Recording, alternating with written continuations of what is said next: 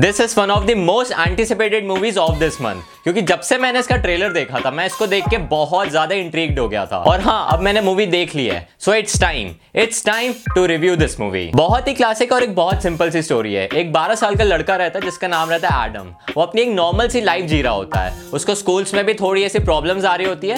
Typically एक American teenager लड़की की कहानी है। उसकी मॉम को भी उन रीजन से थोड़ा बहुत प्रॉब्लम होती रहती है, एंड जो एडम है वो भी अपने ना फादर को बहुत ज्यादा मिस कर रहा होता है, क्योंकि उनके भी रिसेंटली ना एक एक्सीडेंट में डेथ हो जाती है। अब इसी एक नॉर्मल से प्लॉट के बीच में कहीं से एक स्पेसशिप आ जाती है और उसमें से एक मिस्टीरियस मैन निकलता है जो कि हमारा रायन रेनॉल्ड्स का कैरेक्टर है, which actually turns out to be the future version of that small kid. तो अब दोनों साथ में टीम अप कर लेते हैं ताकि उनको एक काइंड ऑफ ना दुनिया बचानी होती है। उस वजह से वो लोग टाइम ट्रैवल भी करते हैं और ऐसे ही काफी क्लीशे एलिमेंट्स हमें इस मूवी में देखने को मिलेंगे। अब इसके स्टोरी और प्लॉट तो तुम्हें समझ में आ ही गया होगा, कुछ नया नहीं है ज्यादा। ऐसी मूवीज हमने नाइंटीज़ में भी बहुत देखी है। टॉकिंग अबाउट द स्क्रिप्ट, इसके स्क्रिप्ट ना बहुत ही ज्यादा क्रिस्पी है और बहुत वेल रिटन है, क्योंकि इसमें जितने भी ऐसे बोरिंग सीन्स होते हैं और एक्शन वाले सीन्स होते हैं उसमें भी एक टिंच ऑफ ना ह्यूमर डाला गया है, जिस वजह से वो सीन बहुत ही ज्यादा अमेजिंग बन जाता है। शॉन लेवी का डायरेक्शन इसमें बहुत मजेदार है। वैसे ही है जैसे हमने फ्री गाय मूवी में देखा था कि हर कैरेक्टर को और उनके हर एलिमेंट को एक प्रॉपर स्क्रीन टाइम दिया गया है। इसकी सिनेमेटोग्राफी भी बहुत ज्यादा बढ़िया है और इसके जो एक मेन हाईलाइट है मूवी का वो है इसके एक्शन सीन्स और वीएफएक्स,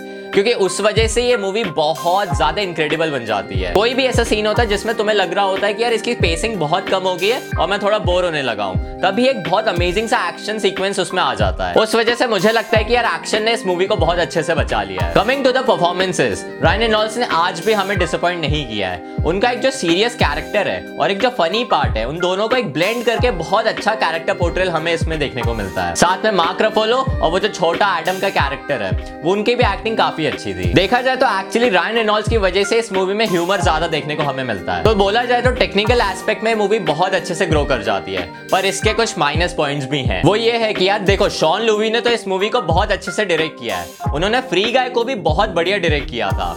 अब दोनों को अगर हम कंपेयर करेंगे तो जो एडम प्रोजेक्ट है वो इसका एक स्टेप बैकवर्ड है, क्योंकि यार हमें कोई भी मूवी अगर चाहिए होती है फ्यूचर में तो हम चाहते हैं ना कि वो पिछली मूवी से और ज्यादा बेटर हो, पर इसमें वो थोड़ी सी चीज मिसिंग लगती है। ये मूवी कहीं हद तक ना फ्री गाय से इंस्पायर्ड भी लगती है और उसमें एक ऐसा रिएक्शन बनाने की कोशिश की है कि जितने भी डेथ सीक्वेंसेस होते हैं, कितने भी मतलब ऐसे सैड सीक्वेंसेस होते हैं, उसमें तुम्हें कॉमेडी को ब्लेंड करना है। वो एक kind of pop culture reference की तरह हमें इस मूवी में शो होता हुआ भी दिखता है, जो कि एक्चुअली कहीं कहीं पे बहुत ज्यादा रश्ड भी लगता है और उसका इम्प्लीमेंटेशन वहाँ बहुत पुअरली दिखता है, क्योंकि उन्होंने कॉमेडी और प्लॉट की स्टोरी को बहुत ज्यादा हाईलाइट करने के लिए जो कैरेक्टर के हमारे डीपर इनर सीक्वेंसेस हैं और उनके जो इमोशंस हैं उन पे बहुत अच्छे से लाइट नहीं डाली है, क्योंकि यार हमें उनकी बैक स्टोरी भी ज्यादा पता होनी चाहिए तभी हम उस कैरेक्टर से कनेक्ट कर पाएंगे।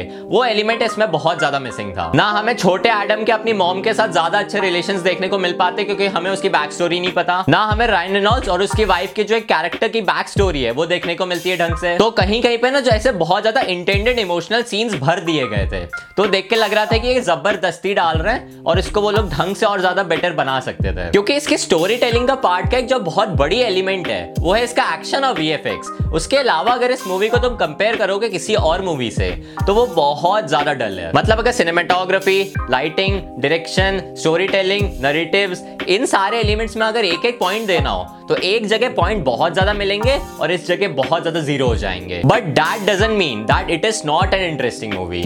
ये आपको एंटरटेन तो जरूर करेगी, क्योंकि इसमें एक्टर्स अच्छे हैं, एक्शन अच्छा है और इसकी स्टोरी टेलिंग थोड़ी ज्यादा फनी है। और एक छोटा लाइफ लेसन भी मैंने इस मूवी से ये सीखा है कि यार अगर तुम्हें लाइफ में ग्रो करना है तो अपने पास्ट को पकड़ के मत बैठ जाओ, और किसी भी सिचुएशन में चाहे वो तुम्हारे अंडर आ रही हो या नहीं आ रही हो उस चीज पे गिव अप कभी मत करना। Overall it is an interesting movie, और अगर तुम्हें इसको देखना है तो अपना दिमाग बिल्कुल मत चलाना, अपना मल्टीवर्स, सिंगल वर्स, इन सारे एलिमेंट्स को बिल्कुल भी मत सोचना। इसको एक proper normal time travel movie की तरह ही देख लो।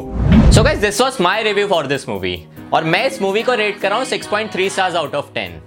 और अगर तुम्हें वीडियो पसंद आता है तो तुम जल्दी से इस वीडियो को लाइक कर दो, और अगर तुमने मेरे पहले वीडियोस नहीं देखे हैं तो यार मेरा नाम है आकाश और मैं बहुत सारे ना रिव्यूज बनाता हूँ मूवीज और टीवी सीरीज पे, तो यार मेरे चैनल को सब्सक्राइब जरूर कर लेना। And I will see you guys in the very next video. Bye bye.